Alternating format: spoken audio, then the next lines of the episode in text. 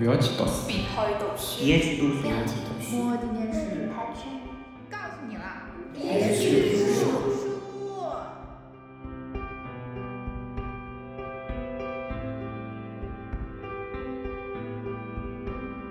嗨，欢迎来到别去读书，我是你们的 reader 兼博三学姐小满，我是你们的研三学姐小郑，我是本三妹妹小王。嗯，好，那。大家可以看到，本期我们的这个聊天的阵容形成一个刚才小郑说的等差数列的形式，就是博三的朋友和研三的朋友，还有本科三年级的朋友，我们聚起来想要聊一个什么呢？想要聊的就是我们三个人为什么会成为一个女性主义者。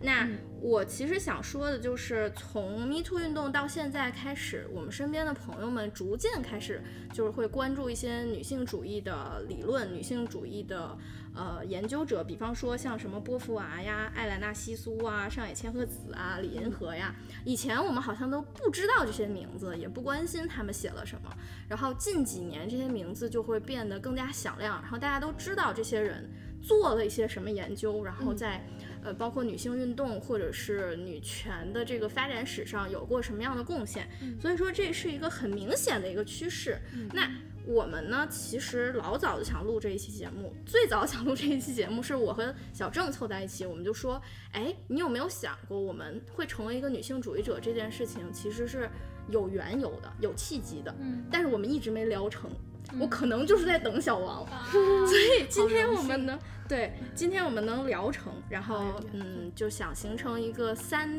个不同的，现在都算是知识分子，女性知识分子。三个女性受高等教育者，对，在这条路上的一个心路历程和体会。那想要形成一个女性的这个图谱，是我的一个期待。但是啊，我相信这个期待会达成的。好，那我介绍完本期的这个宗旨之后，再请我的两位嘉宾朋友就简单介绍一下自己。姐姐先来。好，我是小郑。其实我在之前跟大家已经见面过了，哦，不是，声音见面过，在那一期呃消费浪漫爱文化商品的时候，女性都在矛盾和批评些什么，我已经录过了。那很开心今天能再参与新一期的录制。嗯，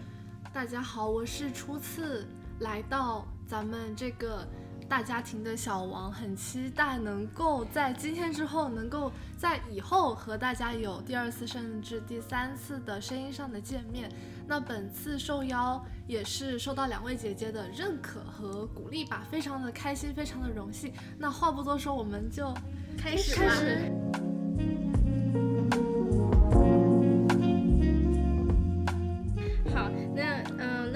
从刚才我最先提到的那个内容开始聊就好了，就是想知道你们两个人最早接触女性主义的契机和过程是什么样的。最重要的是为什么会对呃女性主义感觉到有兴趣？嗯，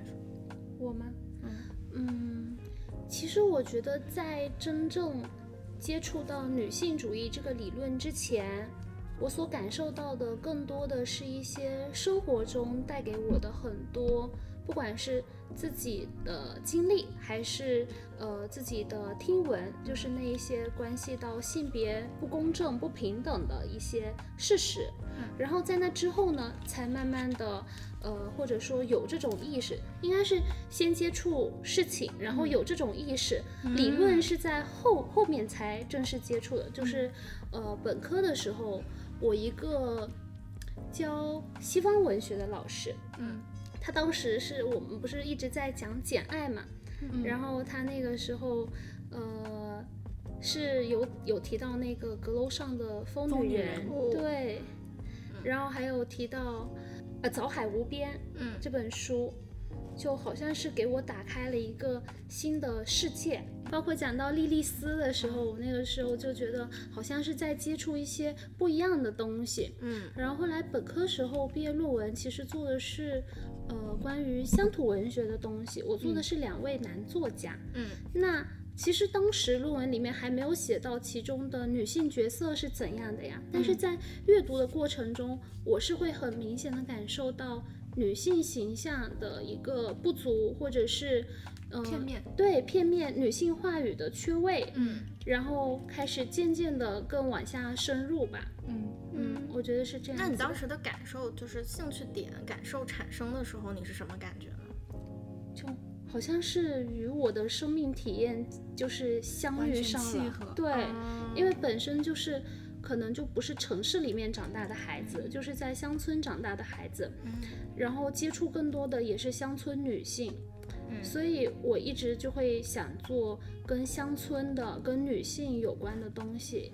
像嗯替他们说说话之类的。哦，所以就是包括后来下的硕士论文也是在做这个相关的。对，就是我们小郑是一个很有社会责任感的这么一个文学研究者。对，那小王呢？呃，这个问题就是嗯我在想的过程中，我会就是一下子会想到我哥哥，嗯因为我仔细的回想了一下，嗯我觉得我在呃成我在成为我们今天说的女性主主义者道路上一个很重要的推动者，就是我的哥哥吧，因为我的哥哥他不是传统。嗯。他不是传统男性的那种直男，嗯。他不是直男，因为他的因为他的身材是瘦高型的，然后呢，他不是特别喜欢运动，嗯。所以他跟可能从小就跟其他的男孩子没有一个特别好、特别密切的一个联系，他反而有很多女性朋友，从小到大都是。女性气质比较明显。对，然后呢，但是我不会觉得他是有什么女性特质，我不会用这些娘这样字，嗯我不从来不会这样觉得，我从来不会这样觉得。就是有一天，我记得是初初中，初中大概是考完中考，然后准备上高中的时候，嗯我哥就跟我聊天，然后他就他就跟我说，哎，为什么那些童话都让女孩子想要成为公主？嗯为什么女孩不可以成为那个女王呢？他就嗯这一句话，一下子在我心里面就是产生了一个很大的疑问，就是这个疑问是非常的深刻且持久的。那那个时候我要上高中，学业原因我没有办法在这个问题停留太久，但是我一直把它记在了我的心里。那么到了大学，我们有了一个更加开阔的一个呃人生这样的一个自由度吧。嗯呃，我就会我就会在呃接着我哥提出的那个问题往下想，然后呢，我就是先读了一些李银河的书，看他怎么讲爱情，因为呃那个时候我对爱情没有任何的经验和概念，所以我就想通过他的书了解一下呃爱情这个东西是什么。但是在呃在读他的这在读李银河讲爱情的这本书里面，我又想到了女性的这样的处境和。嗯和长久历史、历史传统下这种地位问题，那么我就我就突然有一天想去图书馆看一下波伏娃的《第二性》，嗯。然后我记得那时候那个货架上面，呃那一块区域的书都是比较陈旧的，然后那一天刚好上册是没有了的，只有二卷本，只有只有下册，我就直接拿了下册，那个是个大部头，我记得我是，呃大一刚进去，大概第二个月就开始读这本书，哇，我大概是大一整个上学期都在读这本书，嗯。我今天忘记把我大一的那个读书笔记那本小小小小小本子带过来了，我当时越读越往下读就越震撼，嗯。然后也越认同，嗯。原来就有一种恍豁豁然开朗嗯。或者恍如隔世的感觉，原来我们女性的地位和处境真的是如此的，嗯，如此的让人心疼，或者说嗯是从来就是并不那么的正当的。嗯对对，所以所以最早最早的话还是得追溯到我哥哥他给我的那个疑问。我觉得我哥哥他对于我人生的帮助也是非常的重大的，因为他他不是那种好为人师的人，像我爸爸他可能就有点好为人，就就就比较的传统大男子主义，很喜欢去说教，但是我哥哥不会，他他基本上都是言传身教。我可以说我小时候是跟着他的屁股。呃后面对对，跟着他屁股后面长大。然后呢，当他去学习的时候，他的学习态度啊，然后做事情的方式啊，都嗯是潜移默化的影响我。嗯嗯，然后包括现在，我觉得他都会在家庭生活中给我很多这种，呃，女性视角的一些启发吧。比如说，他会告诉我，你有没有觉得奶奶很偏心这样的？就是其实是两方面嘛。刚才听你们两个讲，就是你们最早是怎么接触女性主义的，当时是一个什么感觉？嗯其实是女孩子会受到女性主义的吸引是一种嗯必然。是的，嗯我们的生活决定了我们会想要有一个另外的角度能够看一下我们的生活。嗯如果我们不曾用那个角度去看我们的生活，我们是体会不到那种不公正的。所以刚才也是谁说了一句很可怜，突然意识到女性的生活很可怜，而是小郑说的。嗯是吧？但是呢，同时还有一个契呃契合点，就是我回顾了我自己接触女性主义的过程，以及你们两个当刚才说的，呃，你们的心路历程，我觉得有一个共同点，就是什么呢？突然之间我们顿悟了。嗯嗯，这个东西带给我们的是一种新的顿悟，就啊，原来我们是生活在这样的规则下面的。嗯原来男孩子面对的可能和我们面对的不太一样。对，完全是不一样，可以说，几乎是不相同的，而我们都是人。对，那这个事情让我们觉得一个强烈的反差，嗯对，就导致了那个疑问，就为什么？然后我们才会去进行一个阅读，嗯因为我们在生活中找不到解答，我们就是阅读了。所幸我们有前行的的人，比如说什么李银河呀、波伏娃呀，我们不约而同的看了他们的作品啊，我们才知道原来可以用这一套结构去理解我们面对的世界。嗯啊，所以我们就被女性主义这个东西吸引了，这是一种必然。嗯那既然说女孩被女性主义这个理论或者说这个视角吸引是一种必然，那么是不是说我们成为女性主义者又是一种必然呢？可以这么说吗？嗯我这个可我我我觉得可能嗯看每个人他那种呃定义吧，因为有的人会觉得我我为什么要给自己贴个标签？有的人就像呃那位男教授，他就是有的人就是很不喜欢给自己局限或者贴标签。嗯，是的，但是我觉得那是一种绕过对父权进行深度批判的方式。我觉得他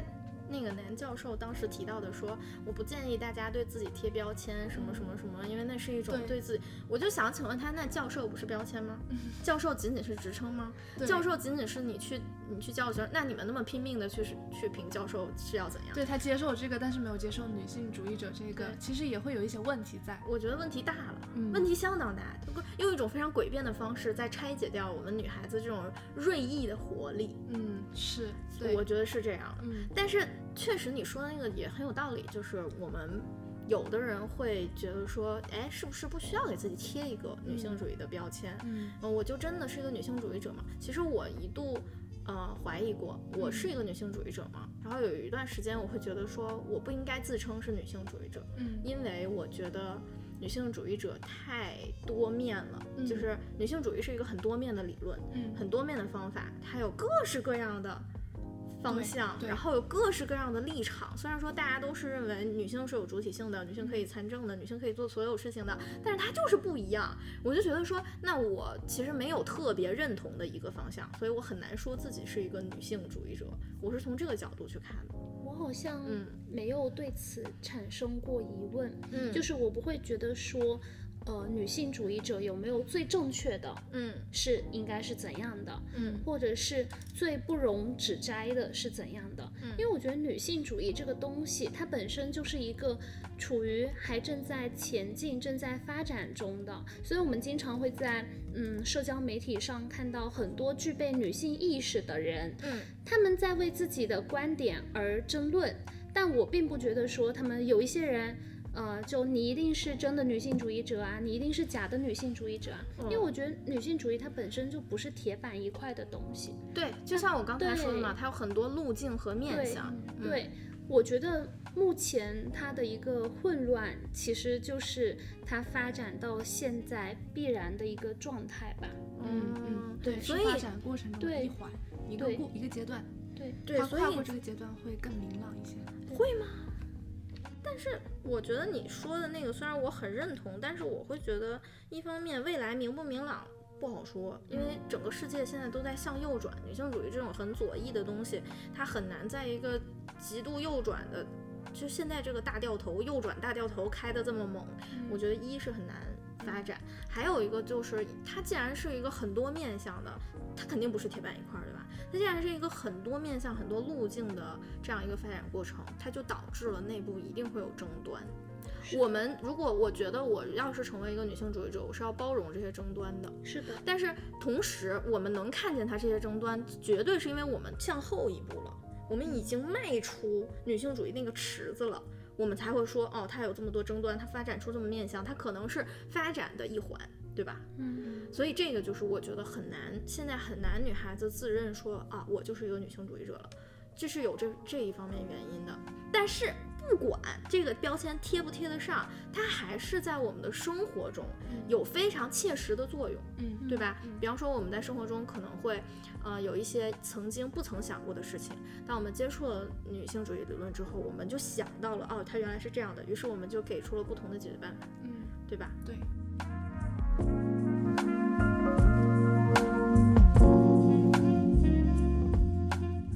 其实有一个很好奇的点，就是当我们已经深入的了解女性主义理论了，嗯就是大家有没有尝试用这些东西去影响身边的人？有啊，嗯我每天之前就是因为，嗯，怎么说呢？我觉得中国很多父母嘛、家长嘛，他们是会对孩子有一个好像是行程上面的规划，比如说你到了什么时候，你就要谈恋爱，你就要结婚，你就要生孩子。虽然我们家没有说你一定要，你现在一定要结婚，你现在一定要干嘛的，但是他们会对你有一个期待，就是你以后是会成家的，你以后是会结婚生孩子的。然后呢，当我接触到了之后，我就会跟我妈去聊这些事情，比如说，因为我们家就是网上大家经常会争论一个惯性权的东西嘛，很多人觉得惯性权无所谓嘛，嗯。但是我就会跟我妈分析，嗯。就是以她的切实经历嗯。来分析，嗯让她觉得好像女性其实是一直处于一个嗯吃亏的境地，对弱势的境地，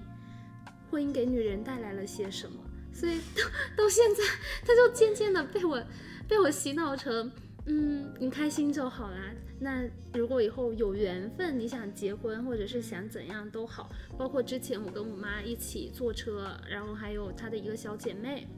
嗯，然后呃，因为她小姐妹是结婚了的嘛，但是她小姐妹就是没有工作，嗯然后她小姐妹当时是有在劝我说，哎，以后要结婚啊什么什么的。嗯我妈就说，她以后结不结婚无所谓。嗯她说，因为是一个可以经济独立的人。嗯是的，是我们的女权姐妹。是的，她其实是，我觉得我们说的这些话是会改变长辈的一些想法的。嗯他们是会潜移默化之中，慢慢的转变他们的思路，他们也会意识到这些东西。只不过他们之前，只不过他们之前是一直处于一个受害者的地位，而不愿意承认，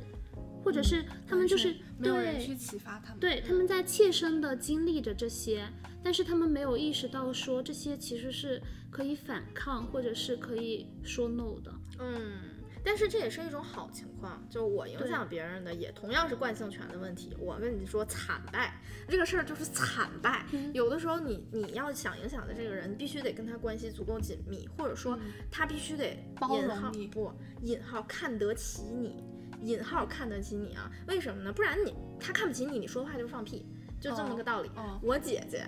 我姐姐不会听我的节目，所以我就会说啊，嗯我姐姐她我真的是服了她了。她第一个孩子跟她丈夫姓非常理所应当，就是她这自认理所应当，整个环境氛围也理所应当，是个儿子跟了她丈夫姓，是吧？她生第二个孩子还没生，怀孕的时候，大家就在群里面讨论名字。我作为一个中文系出身的孩子，她第一个孩子起名字的时候，我就首当其冲，所有人都觉得啊，你说学中文的，你肯定会起名字。就讲到第二个孩子，她说起名字，我当时就来劲儿了，我说既然起名字，那就得先确定姓什么。嗯 是不是？他哥哥已经跟他爸姓了，嗯他现在生的这是个妹妹。你说妹妹为什么不能跟妈妈姓呢？我就在家族群里面提了这个话之后，嗯年轻一代全部沉默，嗯 就是什么哥哥弟弟姐姐们全部沉默。嗯年长的一代就是，你这个孩子怎么能说这样的话呢？他跟呃老某家生的孩子，那肯定是老某家的孩子，那不管男孩儿女孩儿都应该是姓老某家的姓。嗯我说问题是俩孩子平均分不行吗？而且我跟你说，老某家那个姓不好听，女孩儿吧还是姓我姐的这个姓她好听，而且往上倒，我姐也是跟她爸姓啊，我姐也没跟她妈姓，是不是？然后惨败这事儿为什么惨败？最后我姐私聊我，嗯，跟我说，我我是自愿的，我愿意我的孩子跟我的丈夫姓，你不要在群里这样讲话了。对，我你知道我那个心痛，我那个心痛，我你们两个生孩子跟我有什么关系？姓啥也不是姓小，是小丑就是我，姓啥也不姓马，姓马也没用，姓马我跟我爸姓，我也没跟我妈姓，是吧？他说我对小丑竟然是我，就是惨败，没有办法影响他，甚至他有一段时间很希望就是他的孩子吧。不要总是听小姨说一些歪门邪道的，所以说就是影响的惨败，他一定要是要得看得起你，因为他们都觉得我没有过家族生家庭生活，然后我没有丈夫，嗯，就是说这个事儿就是你你现在说你轻飘飘，但如果我有丈夫，我也不希望我的孩子跟我姓，因为我是跟我爸姓，我希望我孩子跟我姥姥姓，但是他们就会把我这种想法和行为总结成就是。读书读多了，读傻了，还有就是不知道在外面听了哪一些歪门邪道的东西。嗯说现在的女孩子真的不应该念太多书，念太多书就会，因为你成为了一个女博士之后，你的一切的污名都会往女博士上说嘛，嗯，对吧？这就是一种惨败。我妈以前，我妈以前还没有被我洗脑成功之前，是说嗯我打辩论打多了。她说啊，让你去打辩论，结果你过来跟我说这些道理。但是其实姓氏真的很重要。我是姓郑，嗯我是家里的女儿，是家里面的孙女，我是跟着我爷爷姓的，对吧？嗯。可是在我在我的堂弟出生的时候，那个时候我才读初中，我是姓郑的，我不是跟我妈姓的嗯。那你也是外姓人，是的，女儿就是一个预备的外姓人，对，早外晚要泼姓人的预备出去的役。。所以那个时候，我爷爷其实，嗯，你要说他非常明显的重男轻女嘛，他不会的，他非常乐意供我读书。我们家在我教育这一块还是很舍得下、下功夫、下金钱的，因为钱在哪，爱在哪嘛，对吧？对对，但是他们就是会会在那个时候，我堂弟出生的时候，他们会说，呃，我爷爷会说非常开心，他说，哦，我们老郑家终于有后了，你懂吗？就是那种很荒谬。你不是后，我不是后，我是这一家的女人，呃，女儿，但是我也是我注定是别人家的东对西。我注定是别人家的东西。这个就是我前几年我回去过年的时候嘛，嗯然后呃，应该是反正就是也是我们家一个亲戚，一个亲戚跟我爷爷奶奶那同辈的，他人非常好，他也不是说那种很有意的冒犯你，嗯他那个时候见到我还是很开心。过年年底，他说：“啊，小郑，你终于回来了，好好在家过年啊，不然过几年我们就要去别人家过年了。哦，对吧？那个时候这种话我再切切一句，这种话还有，这两年对你女儿好一点，过几年就是客人了。嗯，是的，所以我就觉得出嫁的女人真的是很勇敢，因为她们到了一个完全陌生的境地之中，而且过年居然不回家。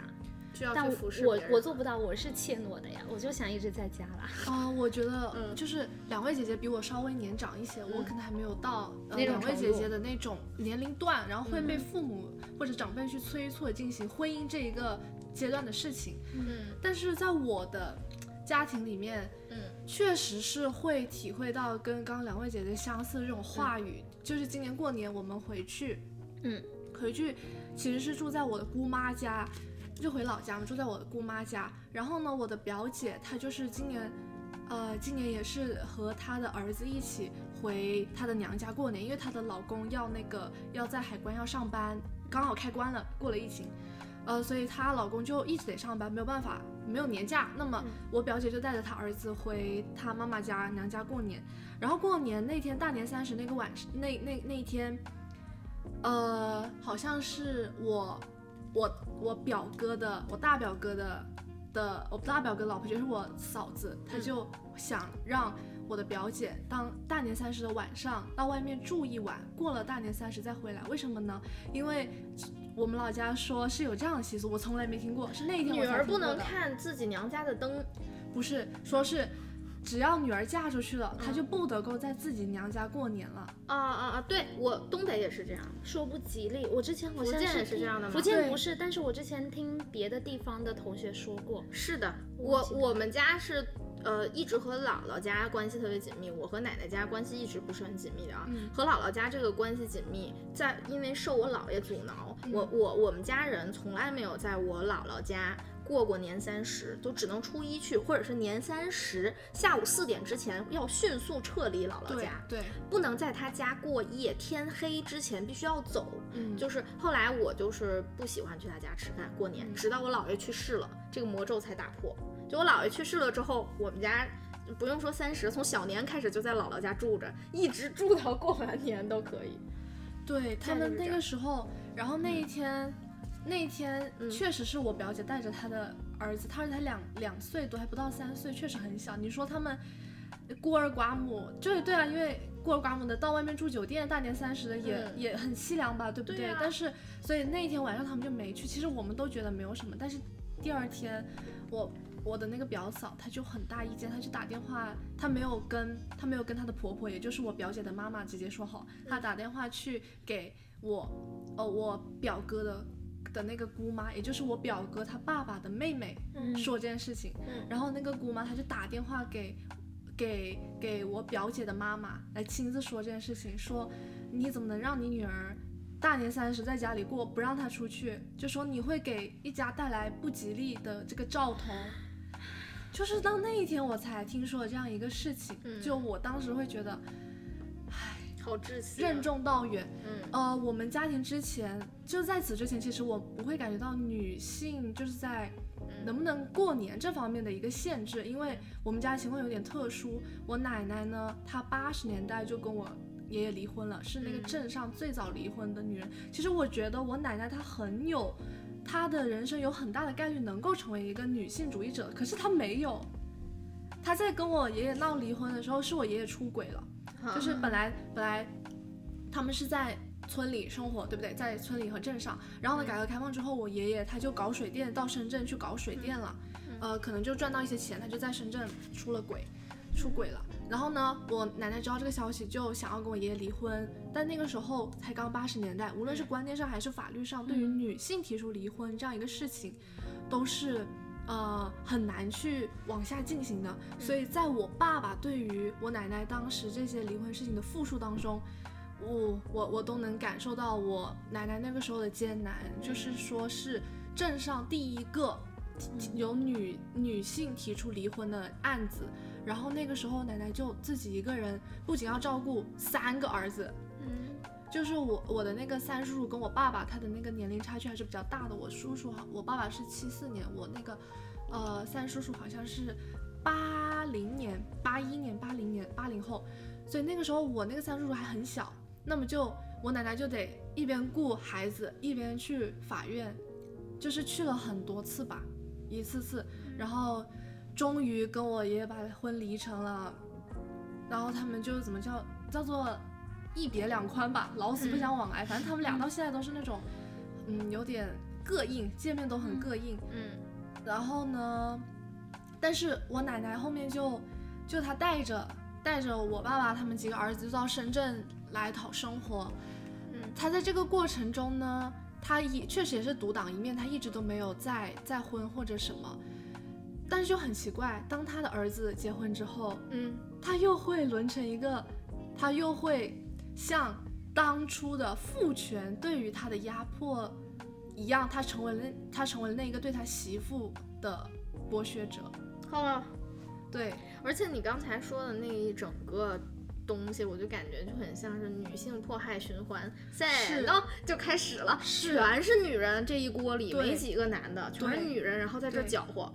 男人在外观望。对对因为他们已经享受那个东西了，对对对已经有人为他背书对了，，女人是在男人这种意志或者说潜移默化影响下话语的这种嗯浸淫下，导致他们有这样的观念，然后就互相搞，这帮女的就开始搞，是，对。所想到真以，所以古代老说什么女人就是三个女人一台戏，其实不是的，是男人嗯多戏，女人才多戏的。因为话语权不在女人女人手上，嗯不是女人想干嘛就干嘛，是嗯男人让女人干嘛，女人才能干嘛。对，然后在这个东西里，女性在释放自己生命能量的时候，她就好像只能借助一个父权系统的背书，嗯然后这个背书给到她一种换爹，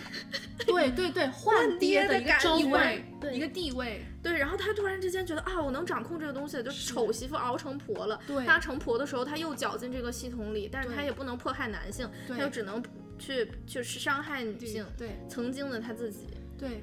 所以其实在这个时候。看起来男性他并不在场，但是其实他们也并不缺席。对，是的，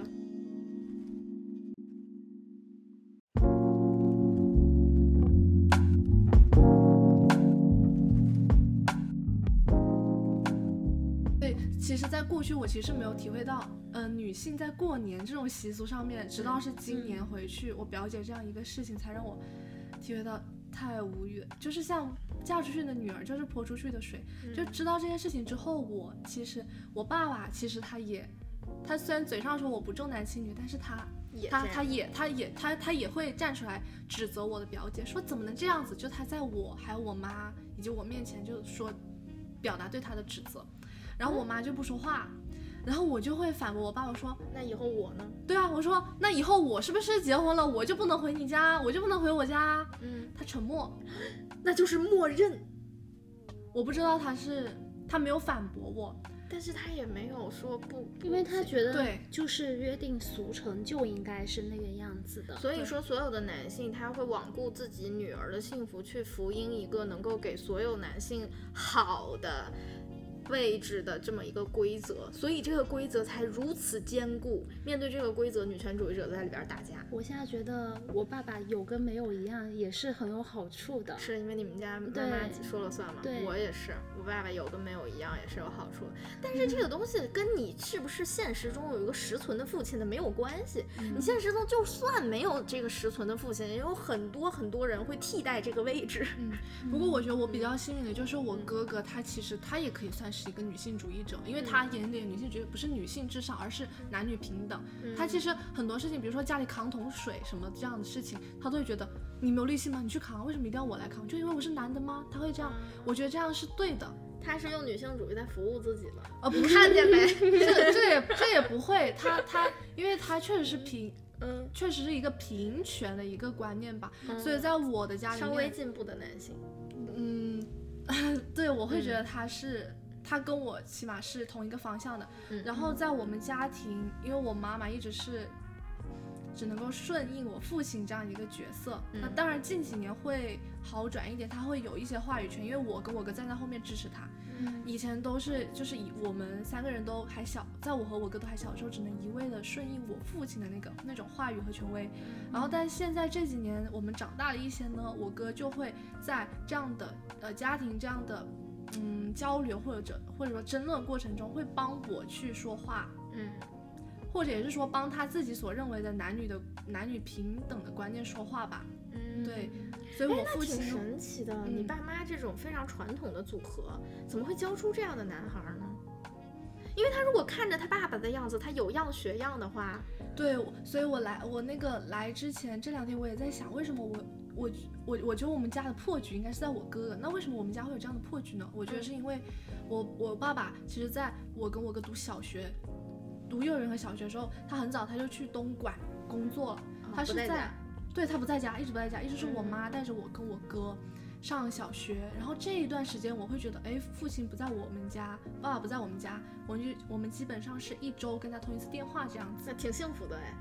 那个时候我觉得还好，因为当时就是懵懂无知，然后上学很开心，回到家、妈妈也很开心，然后还有哥哥都看见没？关键是妈妈也很开心了。你爸在家的时候，你妈开心吗？这个我们待会儿再说。我先说，就是 大概是大概初中，我爸才从东莞回到深圳来，就是再回归家庭吧。嗯然后，但是这个时候我哥他可能已经有自己独立的一个比较独立的人格了，他能够去嗯，选择他什么关键是想要接受，什么关键不想接受。他有自己的是非观。对对对对对，然后他爸没参与到。对我觉得是这个原因。哦，呃，然后呢，我我妈也很开心，就是我爸在家，我妈开不开心这一点，呃，我觉得确实是，如果客观来讲，那确实是会我妈会比较容易不开心。为什么呢？因为我爸爸他主主要还是很大男子主义的人，对传统的男权思想，他就会觉得，嗯，为什么我老婆今天做的菜这么难吃？啊他就会开始说。这种话语，其实我们小时候在饭，其实饭桌是一家人联络感情一个很好的机会，对不对？对，但是我爸就会在这样的机会里面，投放炸弹，挑对刺，对挑刺，就会让我和我哥还有我妈根本就完全三个人都不舒服。不开心。但是他只会，他只会觉得你做的菜就是不好吃啊，我就说一下你啊。对又没有怎么样。对，所以我妈经常会跟我说，她说哇，你爸出去工作了，我都会松一口气，因为我们三个人在家，我们想吃什么都不用顾及你爸的口味。对，就是从吃东西这一点都能嗯看出来。嗯嗯，确实，我们家也是环境要是和和谐的话，主要是我妈别生气。我们家是我爸有点像妈妈，我妈有点像一个女爹。我妈真哦挺女爹的，然后还重哦男轻女，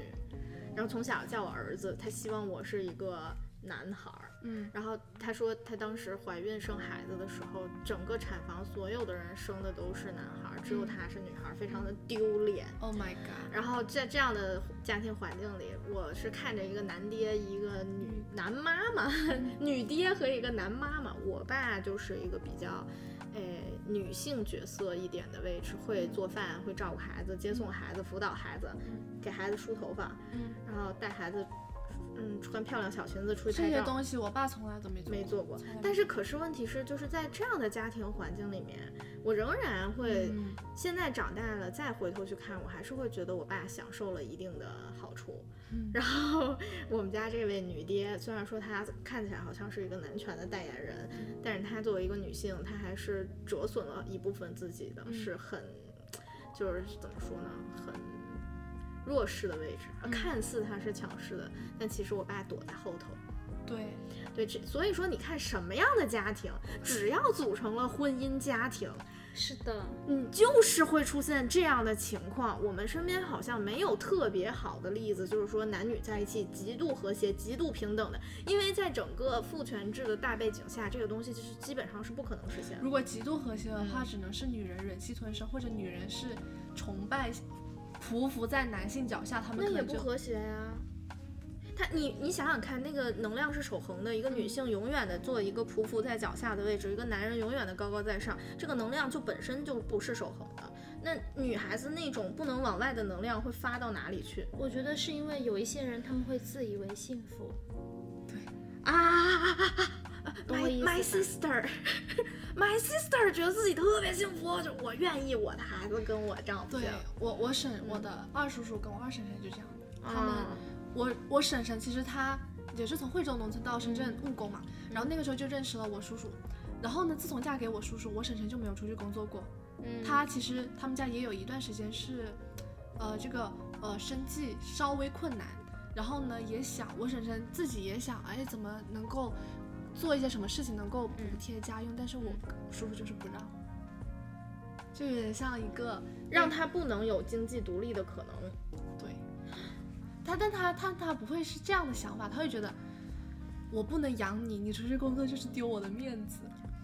但这一套逻辑也是为了阻碍女性可以是，对出去独立工作。对对。但我婶婶就不会觉得这有什么呀，她为了顾全她丈夫的面子，她这些年确实也是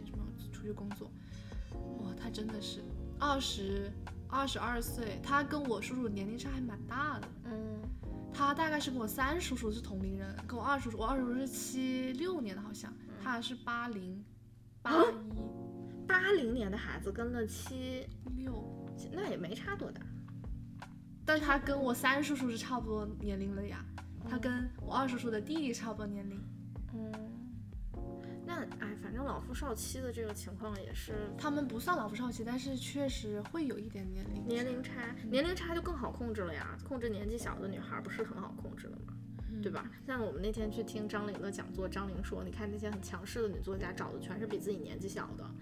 找的全是对弟弟对吧好掌控的弟弟。我哦感觉女人也是一个想法，是，可能人都是一个想法，嗯嗯，可能就是在亲密关系里，你想要占据一个高位的话，你必须得找一个整个人生经历他就不如你的人，嗯然后你就好控制他。嗯，所以现在的年下恋，也挺多，其实我也很喜欢，我觉得找一个弟弟比找个哥哥好多了。对，但是作为一个女权主义者，你们是怎么看这个问题的？就是女性主义者，你们是怎么看待年下恋这个？我我还没有，我们还没有这个就是实践的经验，但是我会觉得找个跟我差不多年龄的吧，不要太小。啊，你不想找太小的，因为你本身很小。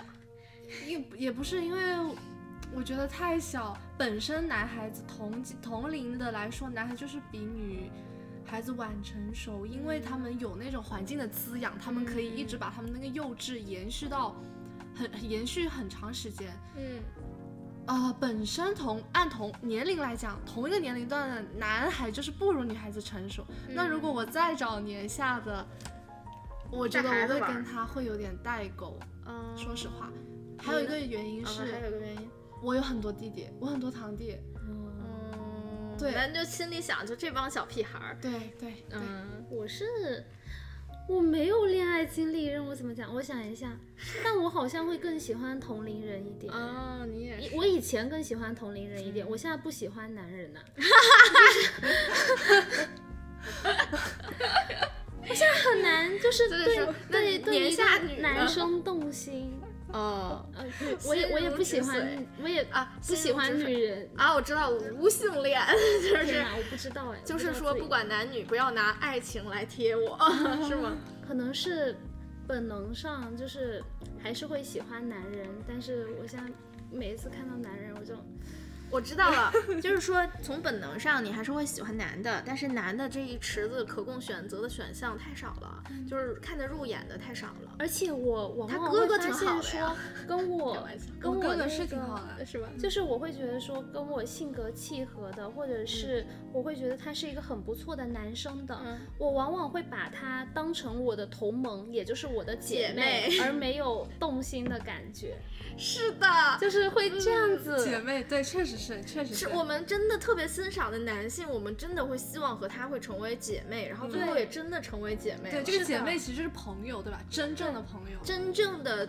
呃能够保全彼此利益的朋友。嗯，对不是那种玩玩玩在一起的男孩子，那种男孩子是会侵犯我们的利益的。对，但是我们的姐妹男性是不会哦，确实是这样哎。那我们就顺势聊一下姐妹男性这个问题好了。嗯，因因为本来你看我们刚才聊的那些话题，不管是我们怎么样接触女性主义也好，我们怎么样尝试用女性主义影响其他人，或者说用女性主义的眼光去看待我们的生活、嗯父母关系、亲子关系、家庭关系等等等等的，就是那反过来，我们是怎么用女性主义去挑选 男姐妹的？你们是用这种方式去挑选男姐妹的吗？挑选，因为朋友之间也是互相选择选择的哦。确实是，那应该是排除大部分男生吧，就是这怎么排除的吗？有一些人讲话就很让人不爽哎，是，就是怎么会有人在你三八妇女节的时候，就是在你朋友圈发了一条东西，他在底下说，可是我们阶级矛盾就是也很也很重要啊，什么不要被境外势力所影响啊什么的。哦，境外我的势力他们他们是不是觉得我们生活过于西化？最近是不是有这个生活西化生活过于西化？我们就女儿生活西化的姐妹，呃，就是这样子嗯，嗯但是他们那个讲法好陈旧。你刚才说出那个话的时候，我就想，我的鼻子前面已经泛起了我爷爷家的味道、奶奶家的味道，你知道吗？老人味非常对老人味，非常之陈旧。对不起，不是在他们、就是他们是不是没有学过逻辑？就是有一个社会有如此多的矛盾，你为何只能看到这个矛盾而忽视那个矛盾？他们不是看到忽视，他们是，不想看到，他们是拒绝拒绝。就是拒一拒绝女性也在面对这样的困境，二拒绝你张嘴的权利。所以就先堵你的嘴，就是想说那么多人吃不吃不饱饭的，女孩子凭什么要求受教育的权利？一样的，嗯，是，确实。对，那其实就是什么呢？就不能他们也吃饱饭，我们也受教育吗？对吧？是不是一起解决不好吗？对，我，非要搞出那些就是把女性和其他的问题分裂，对，是，分裂开来而不统一一起看，那你说吃不饱饭，女性贫困是一个多么严重的事情？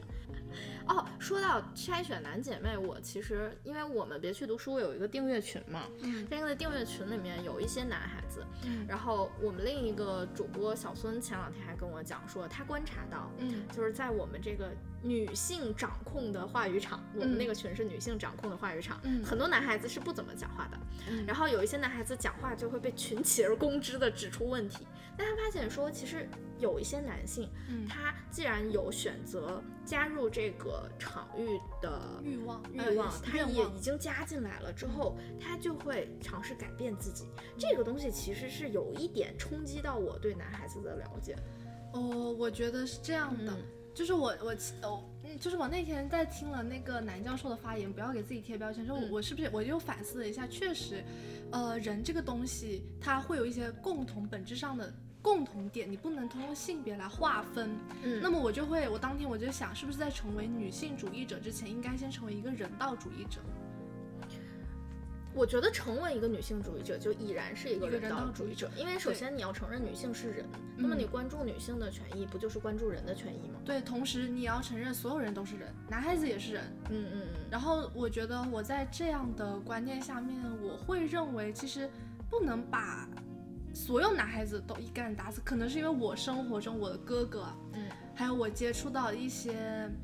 嗯男的男性同学会给我会给我一种，其实即使隔着性别，我跟他们的一些看法其实也是相通的，因为人会有一些共性在里面。我会不太倾于我我会不太倾向于把所有男孩子都否定吧。哦，我也是，但是我会因为被太多男孩子冲击到我的眼睛之后，会建立起一道防线，然后在没有任何男性突破这道防线之前，我会就觉得所有防线之外的男的都是一个样子。对，这是一个其实对于我们来说是一种保护机制。默认的机对，制，但也是一种一种困境吧。嗯，因为他们会这样来指责我们，我们为什么要去指责我们是否定了所有男生？但是我就会想说，你们在否定所有女生的时候，也没有也是，包括像那那当天那位男教授说，呃，因为呃一个女作家分享了自己生育之后的情况，然后那个男男教授非常理所应当的说啊，对，所以所有的女孩子都应该生孩子，他不也是一棒子在打死所有女孩吗？我们有子宫，我们就要生孩子，这这是一个很扯的事儿。我有教师资格证，我至今没当过老师，是吧？这个东西就是你有代表你可以，但是不代表你必然。他已经因为你有就说你必然了，那么我们也可以说，因为你是个男的，所以你必然。这个东西就已经产生了非常尖锐的对立。矛盾，对对，所以这个尖锐的对立是由话语促使、促 催生的，话语催生了这个尖锐的对立。但是我们在各自的话语里都很舒服，他在他的那个语境里很舒服。你看，他根本没发现他自己的问题，然后我们在我们的语境里也很舒服，有的时候就会很自然的会否定一些男孩子，对吧？包括我刚才说到我们订阅群里面有的男孩子，真的会因为女生指出了你这样讲话其实是一种隐形的冒犯之后，嗯立马滑跪和道歉，对对对 然后他会改正，对，嗯。懂反思吗？呃，我不知道，我有的时候会觉得他是要适应我们这个话语场的温度，所以他为了适应这个话语场的温度，他会向我们同质、同质化的这个过程。但是他在外什么样的不好说，对起码就是在一个女性主导的话语场域里，这个聊天群里面，男孩子是不敢造次的，因为我们会群起而攻之。就是这样，然后我从这个群里面看到，就是一个是筛选男姐妹的可能，就是你可以通过这样的方式过早的亮牌去筛选一些男姐妹，还看到一个就是我觉得女孩子被规训的过程和这些男孩子进入我们女性主导的群里是一样的。嗯是的，就是把男人放到女人的那个位置上，他就会成为女人。是所以他是要去适应一个女性权利场的，他是要去说女人应该说的话的。嗯，其实是这样子。所以女性和男性其实被训练出来的东西，这个是我感受最深的。就对其实我们讨论的那些东西，全部都是被训练出来的。对，如果再从这个东西出发，嗯我们来再来看一下那一天，就是我们两个啊，抓到你的那个场景，这个是我很想在此刻提及的一个事，就是我们我和小郑是一直以来都是一起会录节目的嘛，因为她是我的直系师妹，嗯。但是小王今天是我们第二次见面，是然后我们上一次见面可以说是匆一匆匆一瞥，这个见面过程，我先给我的听众们描述一下，就是是我人生第一次写小纸条，我在那张小纸条上面写着“姐妹，我好喜欢你”，感叹号，请加我的微信，然后留下了我的微收到信，小纸条，是吗？太好了。然后我一方面又。讲座结束之后很着急，想要去找那个作家签名。一方面我不行，那个姐妹在拎兜了，她可能要走，所以我跟你说，我是先递的纸条，再签的名哦。我先一个箭步冲上去把纸条交给对方，然后再回去报书。然后我们，我来和小郑一起联袂复现一下我为什么会递纸条这件事情。当天呢是一个讲座，那个讲座呢就是请了一个女作家，然后请了一些教授来跟她对谈。然后呢，基于是一个女作家，就场上不由得聊到了一些跟女性有关的话题。是的，这个时候提问期间，有一个戴着藏蓝色帽子的女孩站了起来，举起了麦克风。啊，后面你来讲。她说她就是女性主义者，因为在、嗯在此之前，那个男教授就有说到说不要给自己贴标签。是的。然后我当我们当时就觉得这个女孩子好勇敢，因为她就啪给自己贴了一个标签，嗯就很勇敢的在一姐姐，我稍。微打断一下，就是你们可能觉得我勇敢，其实我当时是忘记了，我我是听到了那个教授说，我不喜欢，我不喜欢别、嗯呃别人给自己贴标签，我不喜欢。但是我当时站起来，呃，确实有可能我想说的那个问题嗯，太激烈，我就忘记那个教授的一个忌讳的点，嗯我就直接说对，对，直接说那个能我就没话也很有考虑到他了，我没。有考虑到，就是我先要很说，我是一个坚定的嗯女性主义者。我当时就紧紧抓住了我身边师妹的手，我非常的激动。但那个师妹不是我，对，但那个师妹不是她，是另一个帮忙占座的师妹，这样。然后后面，呃，就是进行了一番非常激烈的提问，我在后面频频的领领头鼓掌，就在下面看提完提问完一遍我就鼓掌一遍，然后真的是在场应该是三个同学提问了，唯一一个提问的时候场上两次掌声雷动的同学，于是我这个心动就按耐不住了，所以我就去传纸条。然后提问的问题也是比较围绕着我很好奇的点，就是有一个问题是那个，呃。女孩子一直日新月异，为什么我的爸爸和爷爷是一模一样的 一，模一样都没有变呢？这是什么情况呢？还有就是给女孩子提了很多意见，但是在场的男孩子其实也需需要要被提意见。对，哇，我当时就觉得哇，真的很很怎么讲呢？敏锐的发现了一个很重要的问题：为什么大家都在跟女孩儿提建议？对，包括女孩儿也，嗯女因为那一次那一天是女我们一位女教授嗯先提出的，哎，请女作家给我们在场的女孩子一些生活经验。嗯我当时就想，为什么总是女孩子自己让自己反思？嗯女孩子总是这样子，这么善解人意，这么想积极进步吗？那为什么嗯男孩子就是从来不会想我需不需要别人给我一些人生经验，我需不需要自己去进步一下？对呀、所以说这个问题提出来的时候，我就想，嗯，很不错，这我要是要这个人成为我的人。然后 我们两个当时我和小郑还在微信嗯，嗯上面交流，就是说哇很激动哇，这个这个可以，是不是聊了这些话题？是其实我当时提那个问题的时候，我会我我还不太敢提，因为当时我觉得跟那位女作家她推荐她新书这一个主题没什么关系，嗯跟当天的主题也没什么关系，只是他们刚好前面女教授提到这个性别这个议题，嗯我就突然想到这个问题，我还在犹豫要不要要不要提，但是后面确实好像都没有什么人提问，我就提了这样一个问题。其实我提的时候，我完全没有想到，呃，在场的师师姐们能有这么，就女孩子们能有这么强烈的同感。嗯我以为只有我一个人会有这样的，我跟你说甚至相似的感受。甚至男孩儿都在鼓掌啊，男孩嘛，我就看到好，然后那天就三位男孩，然后一位男孩是我同班同学，他鼓了。他没注意到，没注意到，因为我我是面向前面提的问，他好像是坐在我后后面对面后方一点，所以没有看到他。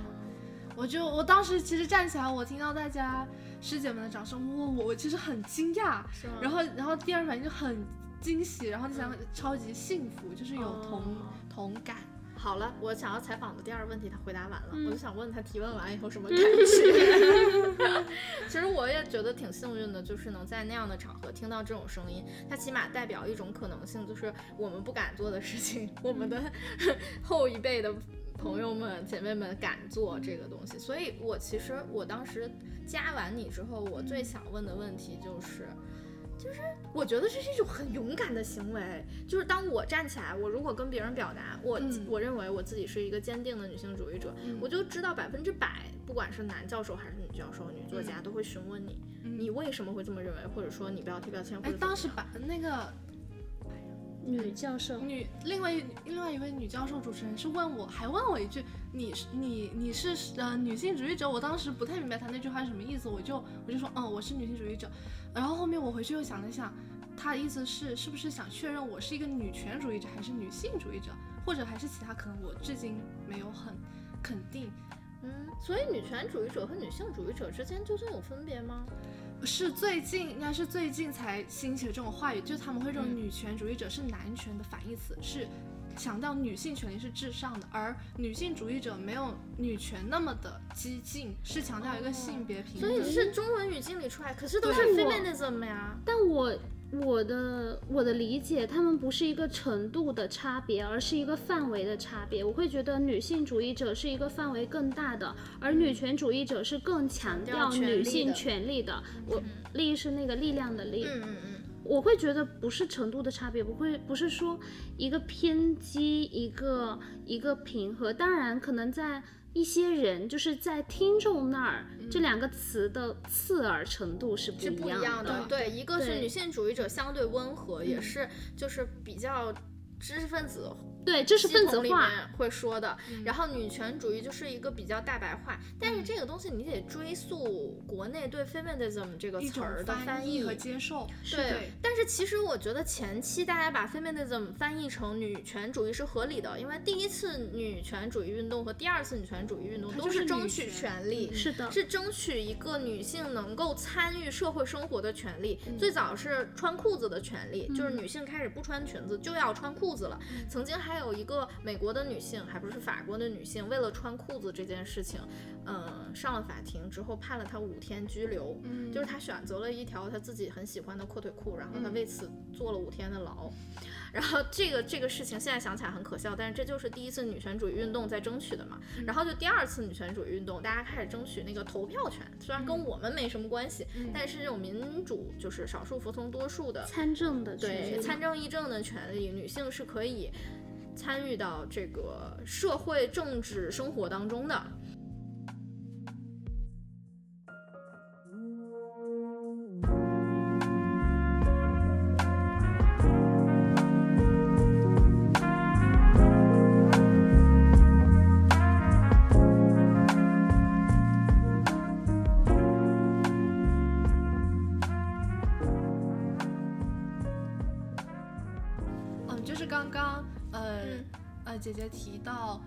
通过女性主义来选取男性姐妹这样一件事情，我突然想到，就是从我目前的人生经历来看，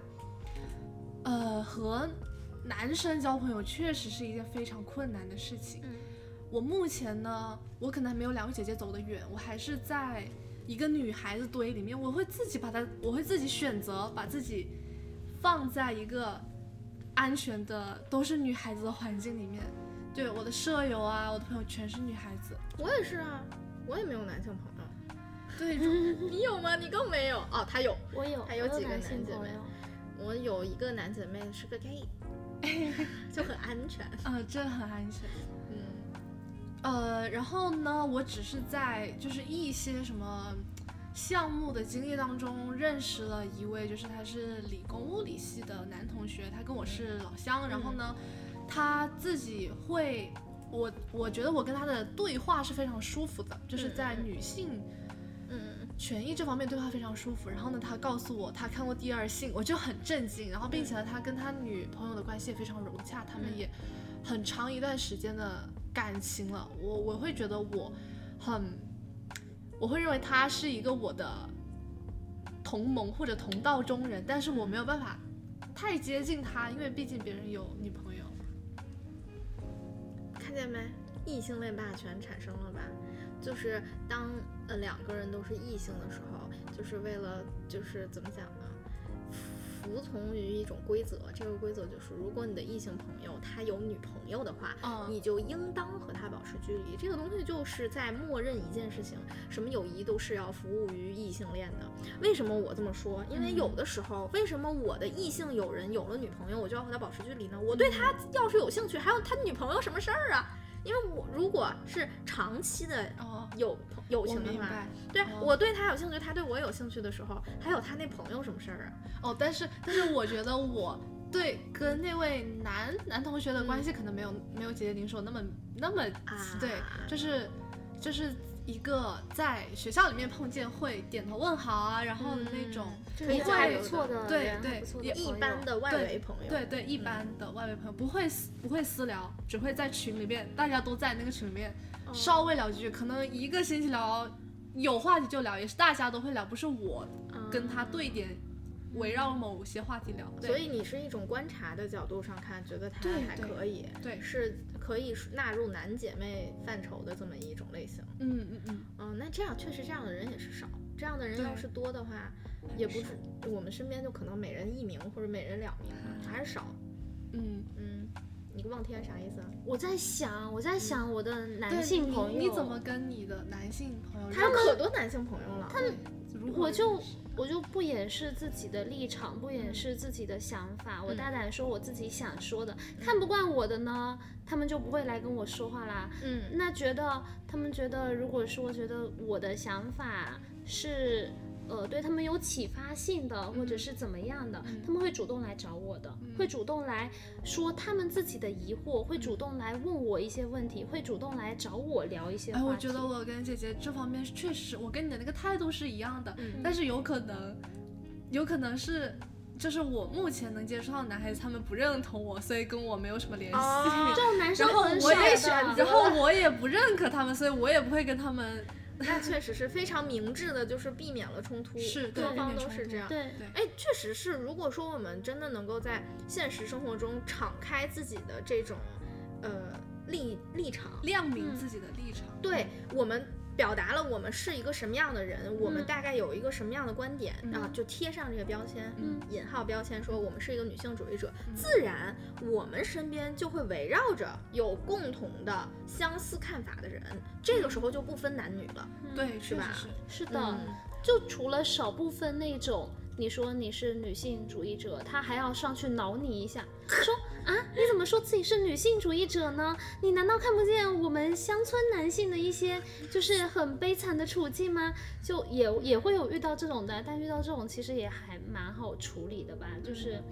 因为这种朋友忽略吧对，就忽略他们跟我们说的不是同一个东西。是的，是的，对对对我这种就碰到属于聊不这样的就来的人了。我碰到这样的就拉黑了，拉黑了一部分人之后就不用朋友圈了，不用朋友圈之后我的生活自由了，就再也不用朋友圈，也不看朋友圈之后就自由了，再也不用 看到这种男的的发言了，就就是属于遁逃的一种心态。但是在其他的领域里，多讲这种内容，多做出一些。嗯，怎么说呢？在我看来，有沉淀的产出，嗯可能会比在朋友圈和他吵架更有价值。对，我想这其实您说到这个朋友圈，我想会不会中文系的女孩子她们的朋友圈就是面会接触到的这些呃比较极端的男孩子比较少会少。我感觉在我们我们这个我们这一届，或者说我们往下这一届，嗯都是女孩子多，并且女孩子越来越意识到自己的那种力量和自己的可能性。嗯然后他们所接触到的那些男孩子，他们就越少接触到那些很极端的男孩子，他们就会，我觉得可能比起其他专业、其他学院的女女生来说，他们在朋友圈里面受到您刚刚说就是来吵架那种机会会少一点，我觉得会，那我怎么感觉和我吵架的都是学中文的男的呢？真的吗？没有哎，跟我吵架的就不是，跟我吵架的有学法律的，好讨厌啊！我觉得我真的我也是被学中山大学一个学法律的男的怼过。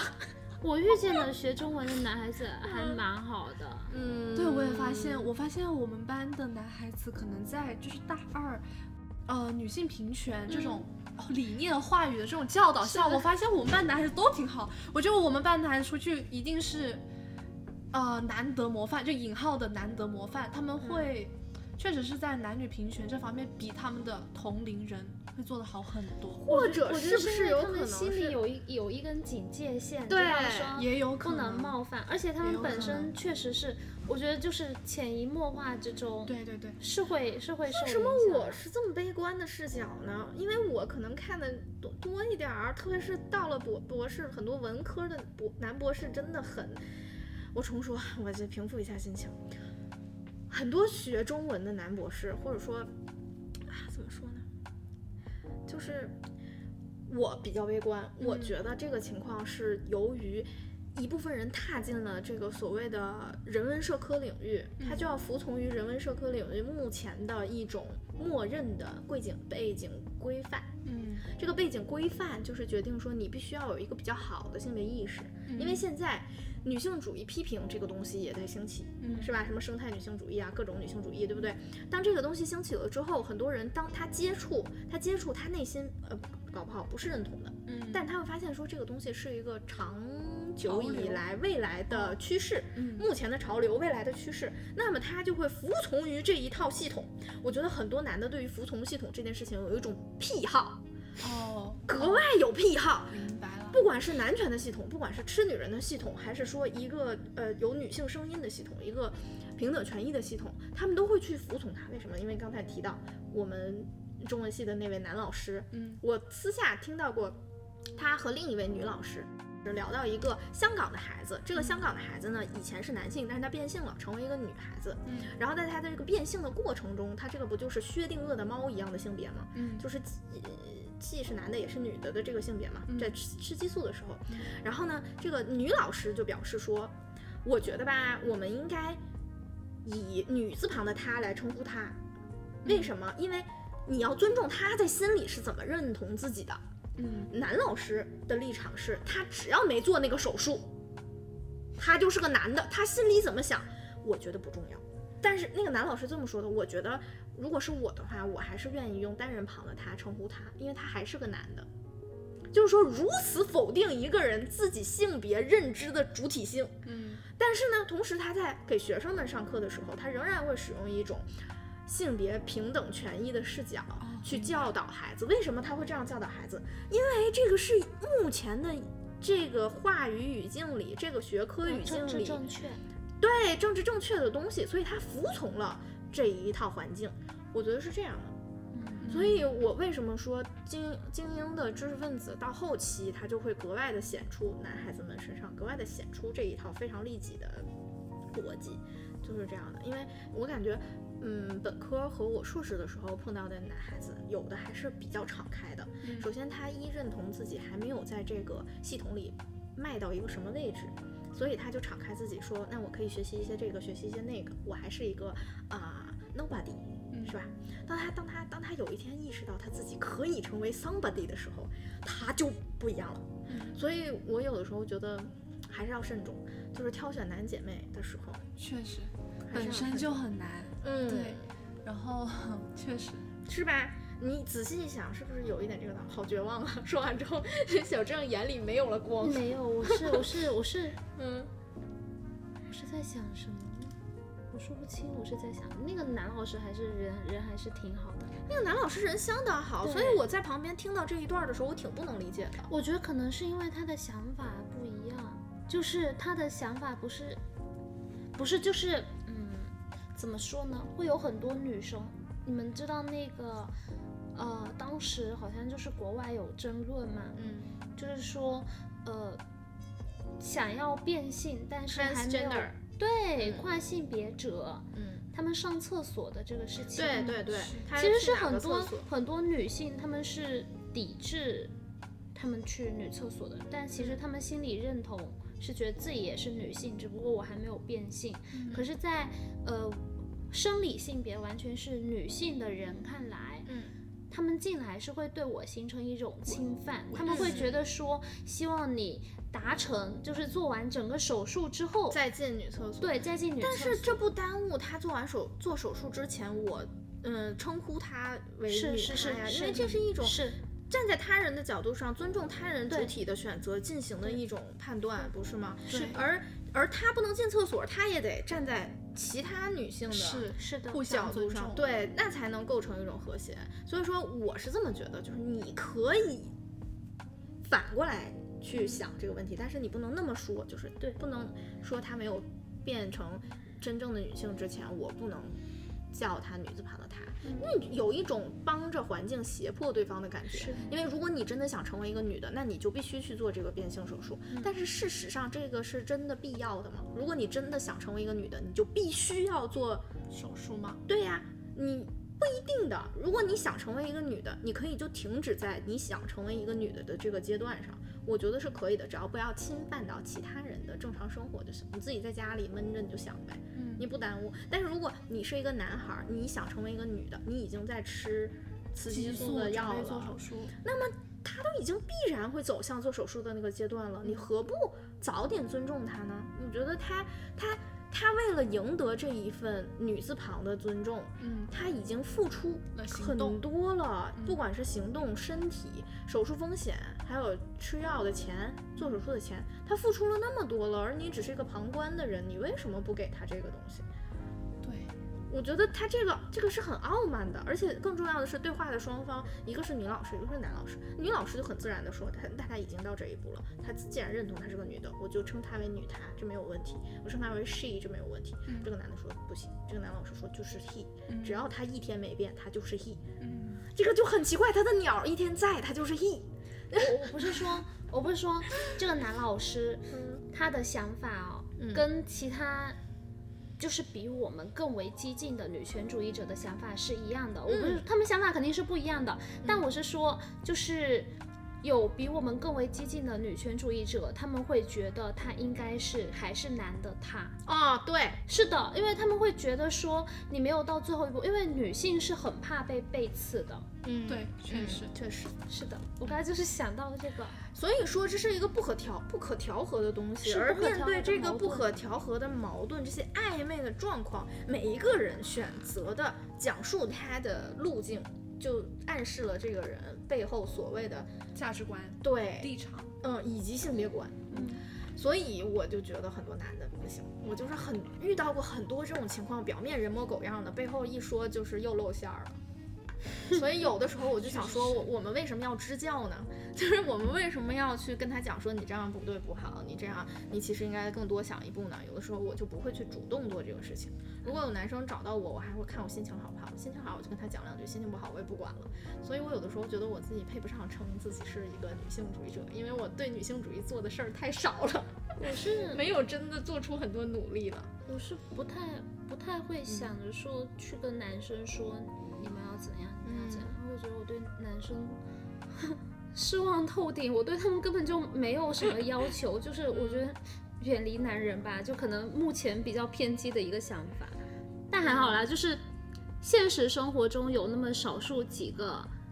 可以玩得来的男性朋友，然后你也可以在这些男性朋友面前说出你此刻如此的想对法。我会说此刻的想法。所以说，如果有男生朋友听本期节目，我希望大家能够留心到小郑表达的这个核心点在于什么？在于他已经对男性失望了，但是他仍然有男姐妹，并且这些男姐妹为什么会成为他的男姐妹？因为听到了他说我已经对男人失望了，算了，离男人远一点吧，还在他身边，嗯，嗯是？吧？这才是成为男姐妹很重要的一点。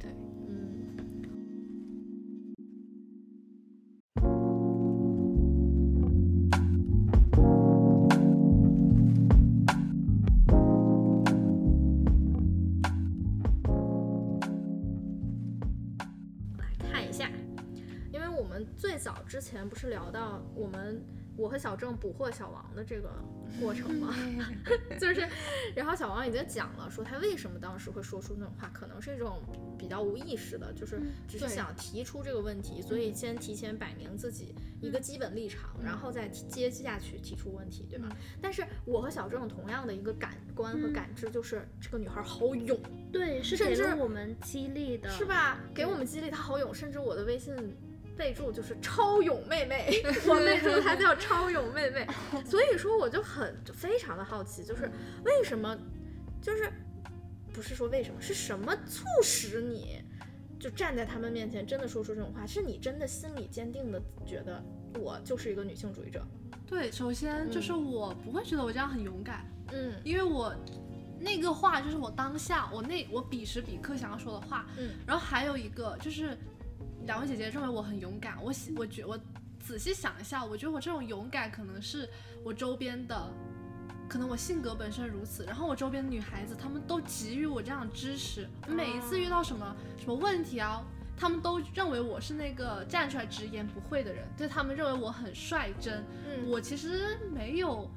我没有在表自我表达这方面受到过外界的压制，就我不会去嗯反复掂量思索，我这句话恰不恰当，我就是，呃，到了那个关口，我心里有这样的疑问，我就说出来。嗯我觉得是我周边的女孩子们，她们对我周边都是女孩子，没有男孩子，这不是 性别歧视啊，确实是我本人的实际状况。嗯他们给了我很多这样的宽容和支持，我觉得是因为有时候我的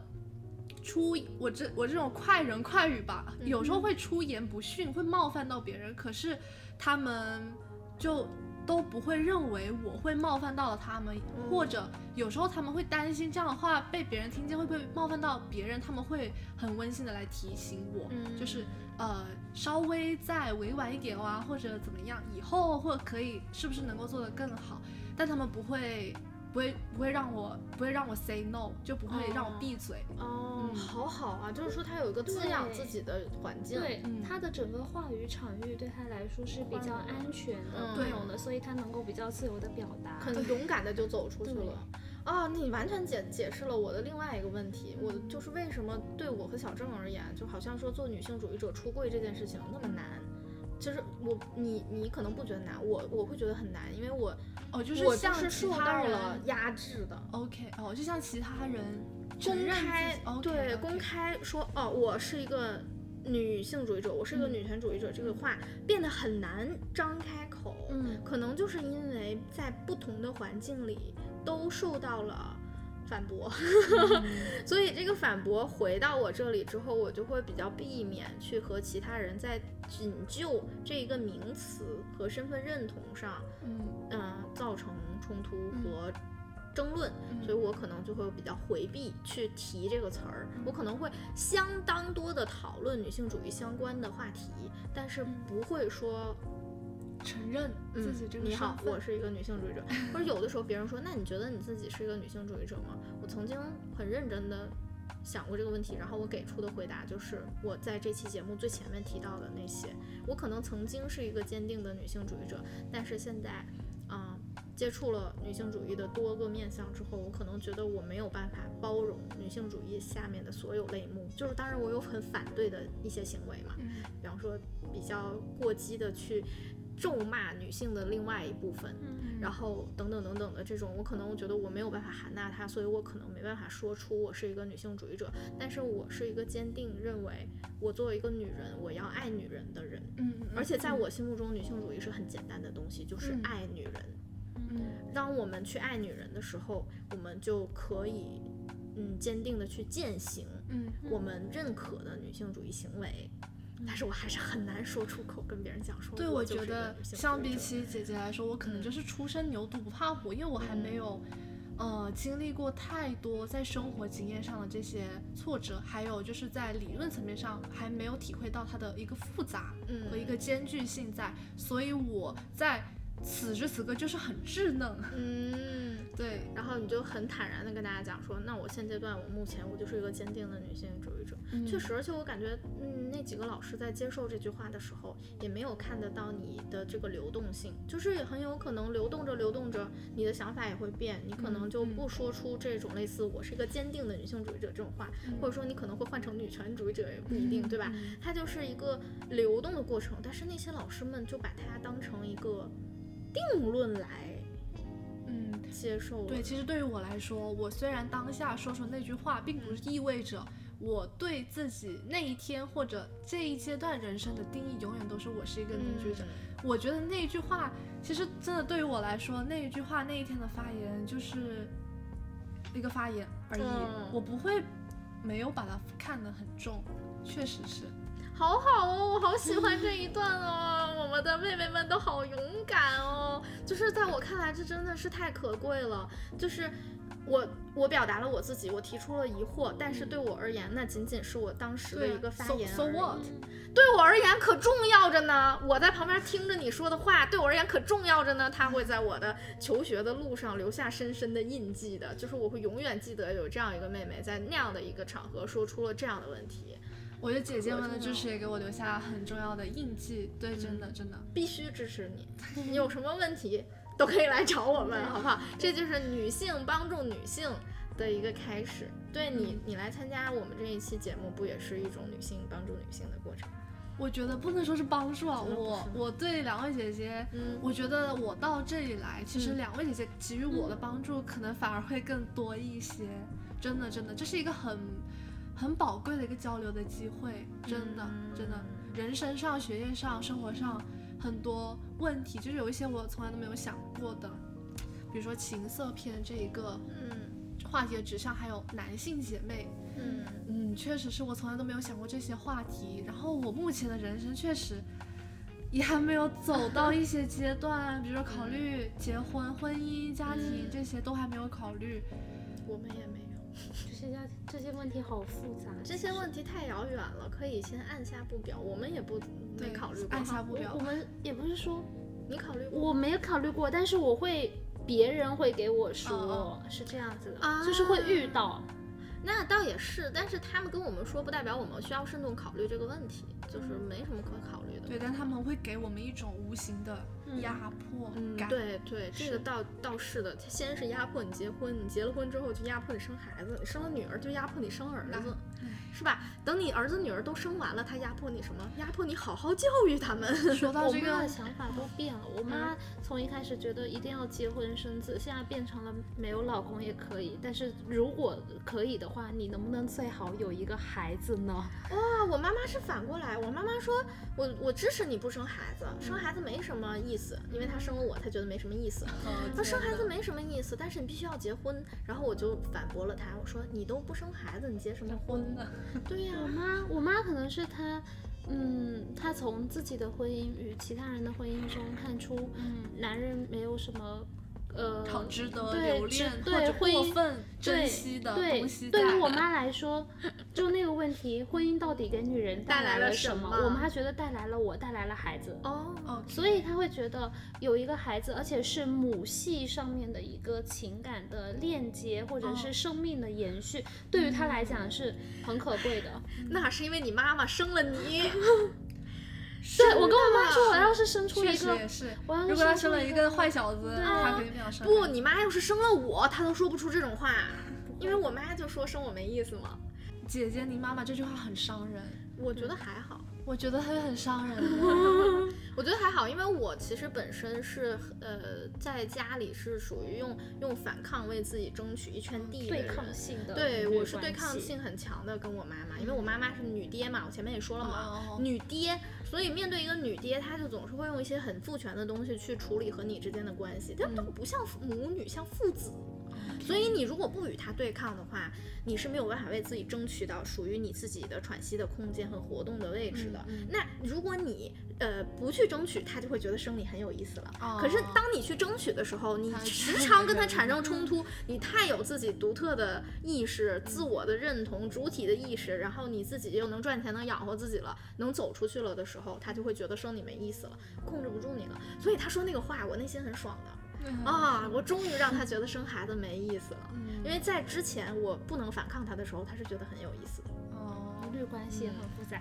其实刚才说到那个女性帮助女性，girls help girls，, Girls，还有那个母女关系什么的，我有的时候觉得小豆啊，小郑和他妈妈之间的那个交流，也是女孩围坐的一种交流模式，因为对抗性很少，对。主要是主打一个交流。对，相爱相杀基本没有相杀。对呀、就是相爱。我觉得我和我妈妈也是，嗯我妈妈她不是那种好为人师，就是我爸爸可能是我妈妈不是，她是是个是把她的孩子当做她的朋友的。嗯她在小学的时候可能会对我们比较严厉的管教，就是呃嗯会她在我们三年级之前，我我跟我哥写作业的时候，她会自己搬张小板凳在旁边看我们写过的作业给我们检查。啊，那三年级之后，她就让我们独立去一个房间、一个书桌，把作业安静的写完，然后再出来看电视或者其他娱乐。嗯他也不会强制给我们报补习班，什么都没有。哦，对，他是有点他自己说他是放养，但是我觉得他是他是很懂教育学的，嗯，他是嗯他是是用真心在在养他的养护他的小孩，不是糊弄。嗯很多家长是糊弄，对吧？对啊送他们去补习班，给他们嗯钱去干嘛？兴趣班，很多是糊弄。但是我觉得我妈妈是用她所有的能力和最大的爱护来养育孩子。好好哦，这是我最羡慕的亲子关系。你们还说糊弄，比糊弄更可怕的是控制，是，控制你做所有的事情，只要你不符合他的控制，那么他就会像鲁迅先生一样，不但以罪恶的恶意去揣度你。然后最后就是用这种很阴暗的揣测，让你不能承受这个揣测，让你陷入自证之后接受他的控制。太恐怖了，这其实不应该是母女关系，对，对是不是像不是很父子健康。很像父子关系，所以说我就会变成一个很有对抗性的人。这也是因为我没有这种女性围坐的环境，所以我很早就变成一个非常有女性主义意识的人。但是最初也是源自于我妈，嗯我会觉得说一个女性就应该是强势的，嗯因为我倒也没见过不强势的女的。然后我就想说，一个女的就应该是强势的，一个家里就是应该爸爸带孩子的，因为我是我爸爸带大的。然后当我有这种认知的时候，我就觉得说，女的如果要做到这一点，要强势，也是很爹的一套东西，就是说你就得有点本事。你有点本事了，你才可以在一个家庭里处于强势的位置。这也是我从小在学校不会非常唯唯诺诺的原因，嗯因为我也是那一套爹的逻辑下来的。嗯然后直到长大了之后，发现哦，原来别人的妈妈不是这样的，原来别人的妈妈是姐妹呢啊，为什么我妈是这样的呢？就还是以前的那个疑惑，就是说你在家里你没有那个女性围坐的氛围了，你就出去找女性围坐的氛围。然后就你就会意识到，哦，原来说女孩儿你要产生自己的自我的意识，有自己的主体性，不在于你非要强势的，就不不不必要非变成我妈的。哦，那个是一个我能够脱离和我妈这种比较不传统的母女关系的一个很重要的契机。我看到别人是什么样子了，然后我就会想要为自己争取了，不想成为他那个样子了。所以有的时候我觉得，嗯，亲子关系、母女关系、父子关系这些，它其实是一种镜子，哎，对，是镜子。嗯我妈妈自己都说，她说其实教育是能够，就孩子是一面镜子，它能够照出，它能够照出那个父母是什么样的。因为我妈妈是幼儿园老师，然后呢，她就她说她前几年在带小孩的时候，她会发现他们班上来接送小孩子一般是爷爷和奶奶。哦，那如果那个是这个小男孩，嗯，他的奶奶就会比较，就是不是说刻板印象啊，是我妈妈的观察来说，奶奶和爷爷都会很宠小男孩。哦，但是如果是对对，如果是女儿的话，就不会那么的宠。然后呢，这几年就会越来越多是自己的亲生父母来接，嗯，然后他会觉得那些小孩他们的脾气啊，就会都会好很多。嗯嗯，九零后不当爸妈了。是九零后当爸妈之后，希望给他的孩子一个不一样的童年了，是是，不要重蹈自己的覆辙了。对对因为我觉得很多我们更往前一辈的，就是比我们大一点的人，嗯他们童年是会经受很多创伤的，是很多人是不懂得怎么当父母的。对太可怕了这件事情，大部分都不懂吧？就像我爸爸，他一直是在一个父亲缺位的家庭里面，嗯嗯，他其实他父女关系是能处理好，他跟我关系还是挺好，他是没有办法处理父子关系。他跟我哥哥，其实我哥哥不是那种直男，他不是那种一定是对抗性，他他是可以跟他讲道理的。嗯但是我爸爸就是不屑于或者不认为跟我哥哥讲道理是一个好的方式，对他们两个的关系是很有点有点尴尬、有点窘境的。好像传统的父子关系都是很尴尬的，没有说很不尴尬的父子，就是出门之前亲亲抱抱举高高的，基本上就停滞在六岁以前。我感觉很多父子是是没有办法交流的，反正就我观察是这样，几乎不怎么交流。然后比较好的父子关系，我也有看到，我是觉得挺神奇的。比较好的父子关系什么呢？父子之间有一个共同的爱好，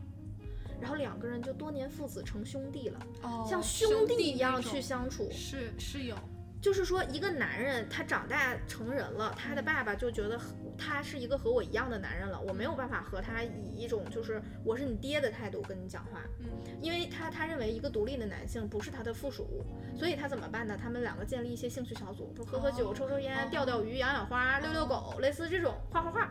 也有，但是女孩儿好像就不一样。为什么爸爸能更好的跟女儿处理好关系？因为他总觉得女儿嘛，女儿就是我的女儿，嫁出去之前就是我的女儿。OK，我觉得是这样的。当你有一个独立的男性在你面前的时候，你没有办法以一个我父我是你父亲的，我对你享有控制的一个权利的方式去对待他。我为什么会这么觉得？我有个师兄跟我讲过他和他爸的关系，嗯，我震惊，我震惊啊！变化极其之快，就是说他爸爸在他上大学之前，嗯那都是横眉冷对，天天支个眉毛对着他，就是说让他学习，让他好好怎么怎么样。你你如果不这样这样的话，你以后就怎么怎么怎么，就这种话术，你知道吗？他上大学之后，第一年放假回家，嗯他爸说儿子回来啦，然后说什么老爸让你妈准备了什么好酒好菜，咱爷俩喝。完了他就很挺震惊嘛，因为突然变脸啊。咱俩喝完，俩人去喝酒之后，他跟我说，他爸是那种人菜瘾大，喝不能怎么喝，但是爱喝。他呢是特别能喝，哦然后他后来有点把他爸弄晕了，他爸搂着他说：“老弟，今天嗯开心，今天开心，老弟，老弟回家了，今天你大哥我开心。”他跟我讲这个事儿，我说：“你当时不害怕吗？”他说：“我我我师兄说我他不记得他自己什么感觉了，但是从那之后，他和他爸就变成了这种关系。”可能是在此之前，他嗯不认可他是作为一个完人，嗯，不把他当成一个完整的人。嗯可是当高考之后，高考其实是脱离父母控制的一个很重要的节点。嗯他们觉得说这只呃小鸟好像可以放出去自己去飞啦，还是干嘛的，而且慢慢的会有一种。你从权力的上下变成权力的渐渐的平等，甚至到权力的下上，就是一种颠覆过来的时候，我觉得父亲心里面是会有那个觉得自己是要慢慢转交的这个意识的。其实有讨好的意识了，不是请他喝酒。我你刚刚 说的时候，我以为我以为他爸爸叫他叫老爹，我吓了一跳。没有老弟，老弟，老弟，你今天回来了，大哥开心哇！我当时想说，这么疯的吗？我从来没有目睹过这种情况发生在什么女孩子的家庭里。是但是我妈有的时候会开玩笑管我叫大姐，但是那个东西是一种一种调侃，嗯就是说你你怎么那么有主意？你怎么你在外面你还要带着我？你像我大姐一样，或者怎么样的？但是和他爸那个姿态绝对不一样。后来他说，那之后逐渐他再看他的爸爸，嗯他就会完全不是小时候在看他爸爸时候的情绪了。嗯他会变成一种啊，我爸爸好像逐渐老了，哎呦，我爸爸退休了，嗯我爸爸退休了之后是一个很重要的节点嘛，你就会在家看到一个无所无所事事的老爹，因为男人退休不像女的，女的退休之后好多活动就被压抑的活动性忽然释放，男的退休之后好像一下子就蔫儿了。对，还有说看到他爸爸退休以后，看他爸爸蔫儿了，然后他有的时候就会，他时常怀念起他爸管他叫老弟的第一个夜晚。其实就是你刚才说的那个权力的一个交接。对，这个自己渐渐退出权力真场了。的特别儒家，特别君君臣臣，父父子子。对，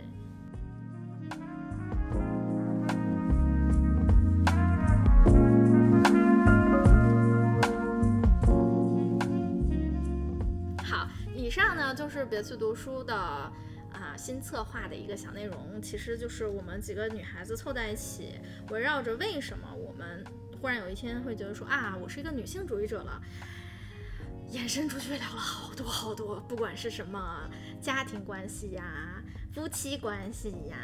母女关系呀、父子关系呀，然啊朋友关系呀，聊了很多。然后我们小郑也推荐了一些他觉得比较不错的书和电影，这些东西我都会放在我们的 show notes 的最下方。然后如果有呃感兴趣的朋友，欢迎大家去进行阅读。这样，那嗯，在我做最后收尾之前呢，就请小王同学来聊一下，对 今天什么感受？我觉得我今天好像嗯坐在了一场女权、女性主义风暴的中央，近距离离的观看了一场嗯女性话语的纷繁和美丽吧。嗯，很好，我负责纷繁，小郑负责美丽。好，郑美丽，请说。嗯，我刚才其实好像没什么话想说，但其实他刚刚说完之后，嗯我就在想，我们今天三个人之间讨论，虽然我们都说都是有女性意识的，嗯。但是其实很多时候我们在聊天的过程中，我们的想法不一定是相同的，我们是会出现很多碰撞的。但我觉得其实无所谓正确嗯。还是怎样吧，我觉得这都是非常可贵的，因为就是嗯，你会发现你跟自己的同道中人，你们正在聊一些可能在平时的场合中不那么会集中的谈到的一些问题，嗯，所以很开心。很畅快。对，是吗？哦，我觉得这就是女性主义的意义，给女性一个发声的话筒，给所有人一个发声的话筒。对，所有的女孩子们都可以借助啊，我是一个有主体性的人，嗯来聊一聊自己是怎么想的。嗯所以就是希望收听本期节目的女孩子们，以及一部分进步的男孩子们，能够就是喜欢吧。如果大家有什么意见或建议的话，欢迎通过各种渠道联系到我，可以添加我们的微信订阅群可以去关注我们的微博，别去读书也可以，就是订阅一下我们的节目，因为本期节目应该不是我们三人组的最后一期，我们以后遇到合适的话题还是会再来聊一聊。啊，那就这样啦，跟大家说再见了，拜拜，拜拜，拜拜。